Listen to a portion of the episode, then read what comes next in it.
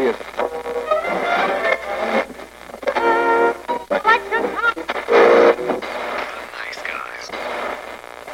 Всем привет, и с вами подкаст. Славные парни! Да, сегодня мы будем говорить про... Сегодня мы будем говорить про фильм «Пираты Карибского моря. Мертвецы не рассказывают сказок». Судя по тому, какое сейчас лицо у Ярика, если бы сейчас его видели, вы поняли, о чем я говорю, он не в восторге от этого фильма. говорить о нем особо не хочу, поэтому вот именно поэтому вы слышите сейчас Ника.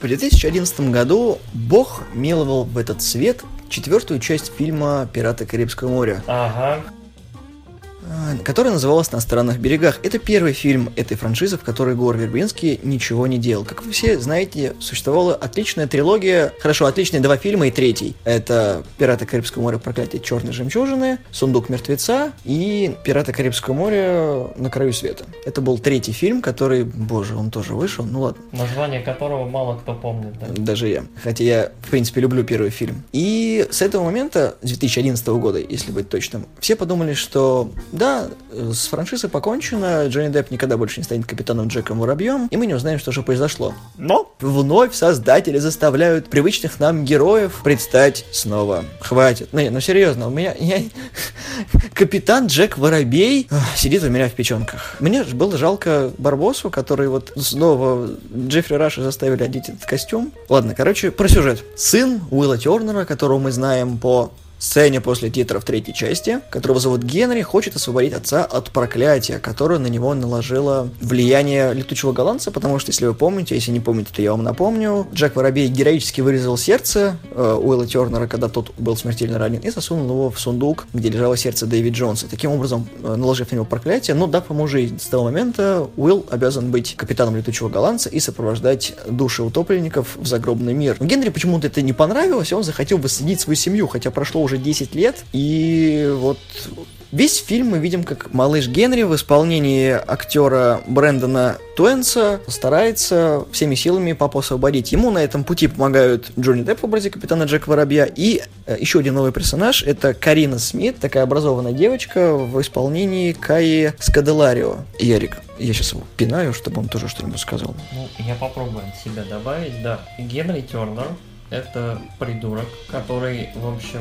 обладает никаким, вот абсолютно никакими навыками, кроме того, что он прочитал все книги на Земле, это говорится в фильме, то есть чувак прочитал все книги, какие можно, и знает вообще все возможные секреты. Видимо, больше никто в этом мире не читает. Ты себя-то в 19 помнишь? И ты тоже хотел произвести впечатление на девочку, подобный бред говорил. Я себя в 19 помню, я вообще мало отличался. Ну, ладно, разве что без... Бороды. Да, волосы с э, затылка на бороду перешли. Если тебе волосы на затылке что-то рассказываешь, не вводи в блуд слушателя. Блуд, а я не против.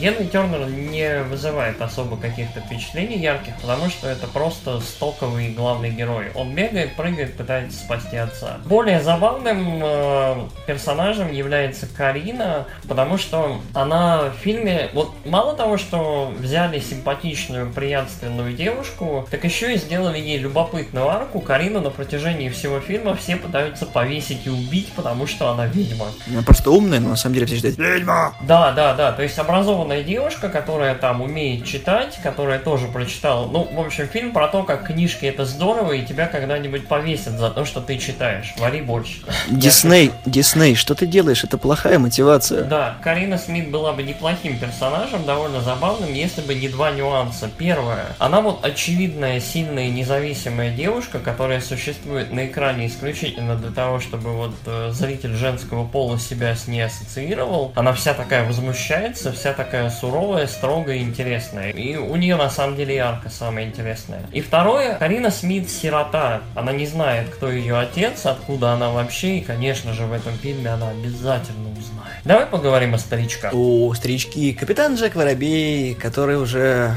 всех достал, в том числе меня. Вот уж сложно, а?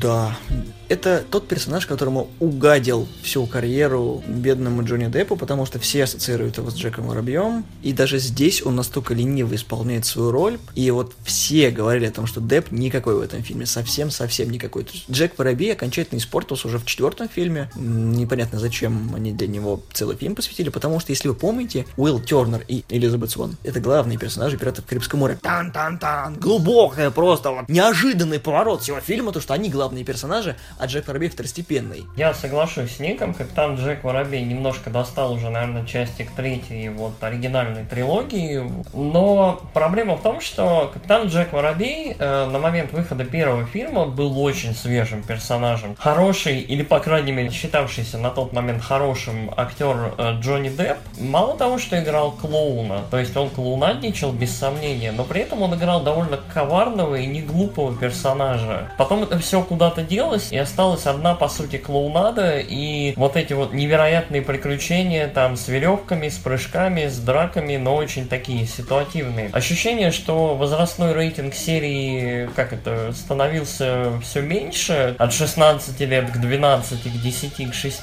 и капитан Джек Воробей становился все более и более беззубым и неинтересным. Я привык видеть пиратов, там, каких, например, как Капитан Блад, то есть они все такие старомодные, дерутся за пиастры, у них есть попугай. Ну, то есть абстрактно стандартные, которых мы видели в фильмах, читали о них книжки, а здесь появился такой Джек Воробей, проклятые пираты, и это было свежо. Это было здорово, да, потому что есть вообще такая хитрая история о том, что Голливуд очень-очень долгое время боялся браться за пиратские фильмы, потому что это очень-очень дорого. Если я не ошибаюсь, то ли последний из Магикан, то ли какой-то еще фильм полностью, в общем, последний гвоздь э, в крышку гроба жанра вбил, потому что фильм был безумно дорогой для своего времени. Нужно строить корабли, нужно костюмы делать, вот, порты. Куча вещей должно быть учтено, и фильмы про пиратов, ну, в целом, про, про морские бои, про вот это, про сокровища, это очень-очень дорого. И «Пираты Карибского моря» в свое время были первым фильмом за долгое время, в общем, со времен вот последнего из Магикан, наверное, Хука Спилберговского, про вот это. И фильм был хорошим, свежим, немножко дерзким, ну и там были мертвые пираты, которые охотились за потерянным сокровищем. Это же обалденно. Джерри Брукхаймер вообще, в принципе, молодец, потому что он экранизировал, по сути говоря, аттракцион в Диснейленде и превратил его в еще более золотоносную утку, которая не то что насиживает золотые яйца, она буквально ими плюется изо всех щелей. У нее турбо просто, да. да.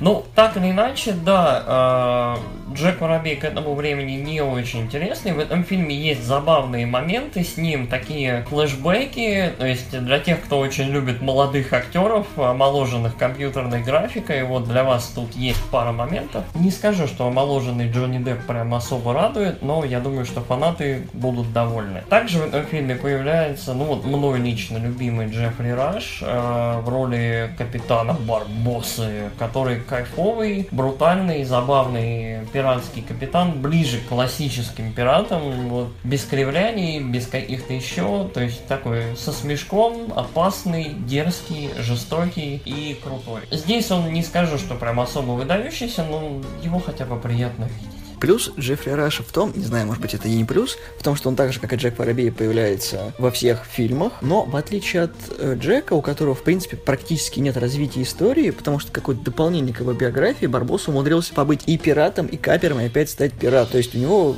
такое динамическое развитие истории, мы половину о нем даже не знаем. А вот про Джека за каким-то хреном нам создатели все рассказывают. Ну, хватит пихать нам эту полную ерунду. Раш от своей игры получает больше удовольствия, чем тот же самый Депп, потому что его чуть меньше на экране, но он сохранил на протяжении всех своих фильмов ту самую искорку, которая у него была в самом начале. То есть он по-прежнему грозный пират, несмотря на то, что, в принципе, таймлайн прошел больше 10 лет. Да, Раш в целом э, выглядит увереннее на экране, и присутствие у него значительно больше. К слову о присутствии. Больше всего присутствия в этом фильме, и в целом ярче всего, наверное, в этом фильме смотрится злодей. Новый персонаж в исполнении Хавьера Бардема, это капитан Салазар, который как раз разыскивает разыскивает э, Джека Воробья и очень хочет ему отомстить за былую обиду. Салазар страшный испанец, капитан потрясающего корабля, который мне чем-то напомнил проклятую черную жемчужину из первой части, ну так чуть-чуть, и гибрид э, корабля Дэви Джонса. Они забавные, да, создали корабль для Салазара, то есть это, наверное, единственная вот интересная находка в этом фильме. Вот куда весь бюджет ушел. Да, в целом вот микс э, Салазара, его команды и корабля, это такое, это софт ремейк команды Черной Жемчужины под Барбоссой в первой части. Сам Салазар, в принципе, забавный, но жутко подпорчен дубляжом. Наши переводчики каким-то образом пытались передать одновременно и то, какой он грозный, и то, как он странно немножко с говором с испанским разговаривает. То есть он иногда в русском «вамонос» там или что-нибудь еще говорит, но по сумме не очень. Получился шепелявый злодей. Да, он очень странный. Но принципе, Бардем очень неплохой актер. Не скажу, что ему дали прям очень крутой сценарий. Ему дали отвратительный сценарий, ребята. Это просто ужас. В общем, нельзя хорошим актерам такое давать. Но он пытался. Как и все. Все пытались, ну хоть чуть-чуть. Да, он хорошо напытался, в принципе, и это, ну, как бы получается, что это, в принципе, четвертый злодей во всей картине, потому что были англичане, которые в каждом фильме, Барбоса в первом фильме, Дэвид Джонс в двух, и... Я не буду говорить про четвертый фильм, где была черная борода. Ладно, сказал. Про новичков, что Брэндон Туинс, о котором я сказал в начале, отыгрывает деревенского дурачка, который очень-очень похож на своего отца, только фамилией. В целом, это совершенно новый персонаж, но он, вот создатели пытались его впихнуть на роль нового Уилла Тернера. Кая Скадаларио — это крутая Элизабет Суон, у которой есть грудь. Да, у Киры Найтли нет груди, о чем она сама признавалась в интервью, и вот как-то Кая лучше смотрится. Ну и в принципе... Чувак. Ладно закругляюсь. Новые актеры отыгрывают старых персонажей, и это нехорошо. Ребят, новые актеры хлам. Ну, Кая Няша, может быть, да, она симпатичная, но, ребят, новые актеры хлам. Как китайские копии, короче, Орландо Блума и Киры Найтли. Давайте поговорим о плюсах этого фильма. У фильма есть плюсы. Например, как мы уже сказали ранее, корабль. Визуальные эффекты, в принципе, да. Я сказал правильную вещь о том, что это гибриды из предыдущих фильмов. Создатели поняли, что рецепт четвертой части «Пиратов» дерьмо. Полное дерьмо, которое воняет за милю. Поэтому нужно вернуться к истокам. В принципе, история пятой части в чем-то повторяет первую. Потому что у нас есть проклятые пираты, у нас есть жутко злобный капитан, который охотится за Джеком Воробьем. У нас есть кривляющийся Джонни Депп в образе капитана Джека Воробья. И герои, которые попадают в хитросплетений сюжета и пытаются из них выбраться. Ник крайне дружелюбен и вообще в целом очень хороший человек. Я буду более откровенен и открыт. Это попытка тупо скопировать фильм более чем десятилетней давности и, в общем, собрать бабла на абсолютно том же самом, воткнув туда новых людей. Это отвратительно. На этом плюсы фильма заканчиваются, и нужно поговорить, наверное, о их минусах. О минусах фильма, наверное, начну говорить я. Фильм безбожно затянут. Он затянут на две трети, потому что фильм настолько медленно развивается, подает историю, которая так понятна с первых минут, но почему-то нам вплетают кучу ненужных сюжетных арок, которых не было в первом фильме, который он так старательно пытается скопировать. Первый фильм был прямой как палка. Там были проклятые пираты, которые хотели избавиться от своего проклятия. Они знали, что им нужно делать, они целенаправленно это делали. И там был где-то на заднем плане капитан Джек Воробей, который пытался угнать опять свой корабль назад. Здесь такого нет. Здесь абсолютно другая история, но с тем же лейтмотивом. Проклятие, надо снять, пираты, злобный капитан. Это очень плохо играет на фильм. Только ко второй, третий фильм раскачался и посыпался экшен, которого не хватало в первых половинах фильма. Ребята, которые писали сценарий, если вы вдруг когда-нибудь этот подкаст услышите, Нет. хорошо, ладно. Ребята, которые посмотрели этот фильм, наверное, со мной согласятся, потому что он безбожно затянутый и тупой. Там есть моменты, их три или четыре, которые это все, вот эту нудятину вытягивают. Но они, к сожалению, так далеко зарыты, что ты про них забываешь. То есть герои не прописаны, диалоги, которые должны как-то раскрывать персонажей, потому что посредством диалогов мы что в книгах, что в фильмах узнаем о них, прямо противоположны их действиям, потому что вы можете услышать длинную-длинную мотивирующую речь о том, что все зло плохое, все добро хорошее, надо с этим бороться, а потом бах, и сцена все перечеркивает. Зачем? Непонятно. Не, ну сюжет, сценарий, диалоги, режиссер молодец, что надо, надо было больше, длиннее. А, да, он два часа идет, я забыл. Сценарий очень плохой у фильма. Фильм неинтересный, он очень скучный, люди говорят откровенные глупости. Мотивация персонажей настолько порой странная, что персонажи бывают просто злыми потому что. То есть вот с ничего. В фильме есть такой персонаж, там есть, по-моему, английский капитан, который просто злой. Все, вот без вопросов. Там вообще непонятно, зачем англичан опять примешали. Ну, не знаю. Да, они там есть. На самом деле, моя основная претензия к этому фильму, кроме того, что ну, он нафиг не был нужен, дело в том, что во вселенной Пиратов Карибского моря, как вот так или иначе, есть свой лор. То есть есть внутренние правила этого мира, есть его история, которая вроде бы как должна работать. Вплоть до того, что в первом фильме рассказывается о том, что нету корабля быстрее в этих морях, чем черная жемчужина. То есть мы видели, что там летучий голландец может догнать ее, но вот это там совсем... На нем английский флот не плавает. Да, совсем фантастическая история. Так вот, пятый фильм настолько глупый, настолько странный и плюющий на внутреннюю логику вселенной, несмотря ни на что это вселенная, что черную жемчужину догоняет пять придурков на шлюпке, короче, которые веслами бьют, и рядом с ними, короче, британский корабль обычный, там, не, не перехватчик из первой серии, а просто, в общем, э, корабль. Это внутреннее единство, вот э, лоры, вот этого, как бы, наше знание об этом мире, оно нарушается. Мало того, что ты смотришь какую-то фигню, мало того, что она не очень логичная, так она еще идет в разрез с тем, что ты слышал из других фильмов и всего вообще, о чем ты знал. Я на протяжении всего фильма ощущал себя как немножко, во-первых, обманутый зритель, во-вторых, правила ничего не значат, смысла нету, и да и пользы особо нету. То есть все это фигня. Я знаю то, что многие блокбастеры плюют, конечно, на свою лору, которую не выдумывали, не знаю, годами, но здесь это слишком ярко представлено, и даже у меня были некоторые мысли о том, что, ребят, вы сейчас изнасиловали последнюю память, которая осталась у фанатов, о том, что, может быть, когда-нибудь Дисней снимет нормальный фильм по вселенной пиратов Карибского моря, но они окончательно додоили досуха франшизу, и, судя по сборам, ни фанаты их не оценили стараний, ни, я думаю, студия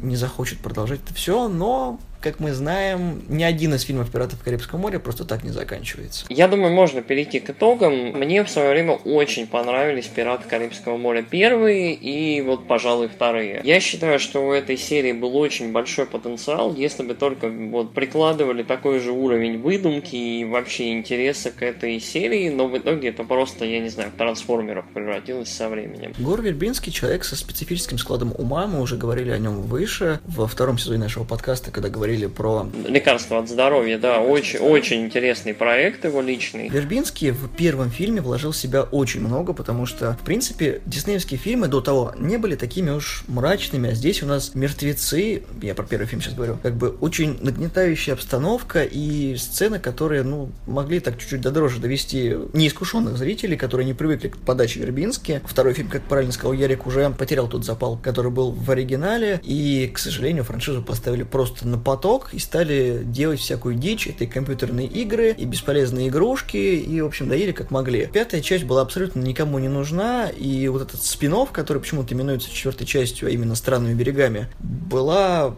вот не к месту. Но пятый фильм вышел, собрал 700 миллионов, и я надеюсь, что на этом все закончится. Я могу отдать плюс этому фильму за Джеффри Раша, немножечко за Бардема, хоть ему роль испортили, но как актер он был, он старался, он старался, и да, дубляж был ужасен, потому что когда я увидел тизер и трейлер на английском, я порадовался, что вот, злодей, отличный. Увидел дубляж и кровь из ушей потекла. Нет, не в обиду ребятам, которые занимаются дубляжом, но в итоге от меня полторы звезды за весь фильм. Он не оригинальный, не смешной, не интересный, с трудом высидел. Я, собственно, от себя скажу, мне нравились первые части, мне не нравится все, что я вот увидел в пятой части, но я при этом знаю очень хорошо, что у этого фильма есть свои фанаты. Пятый фильм, вот, учитывая, что он, во-первых, отсылает к персонажам оригинальной трилогии, к Уиллу Тернеру, к Элизабет Свон, то есть вот к их э, любви, к вот этой прекрасной истории, прекрасной в кавычках. Этим людям э, зрителям оригинальной трилогии, фанатам, этот фильм зашел значительно больше, потому что он рассказывает, как бы дает такое завершение и продолжение вот этой истории, то есть, которая им когда-то нравилась. Я считаю, что это, в принципе, неплохо. Ностальгия — это такой фактор, который сейчас очень часто учитывается при создании фильмов, то есть, очень многие фильмы метят вот в эту ностальгию, в то, что, в общем, зрителям будет тепло где-то там внутри, и хорошо, когда они увидят вот эти знакомые прекрасные творится. Я считаю, что это отвратительно. Я считаю, что это вот паразитирование на человеческих эмоциях, и нельзя так делать, если у тебя нету за этим хорошего, крепкого фильма. В данном случае хорошего, ни хорошего, ни крепкого, ни даже полноценного фильма нет. Фильм неинтересный, локации, сеты, там крутых штук в нем особо нет, и он безбожно скучный. От меня пол звезды, я не помню, когда я в последний раз смотрел такой плохой фильм.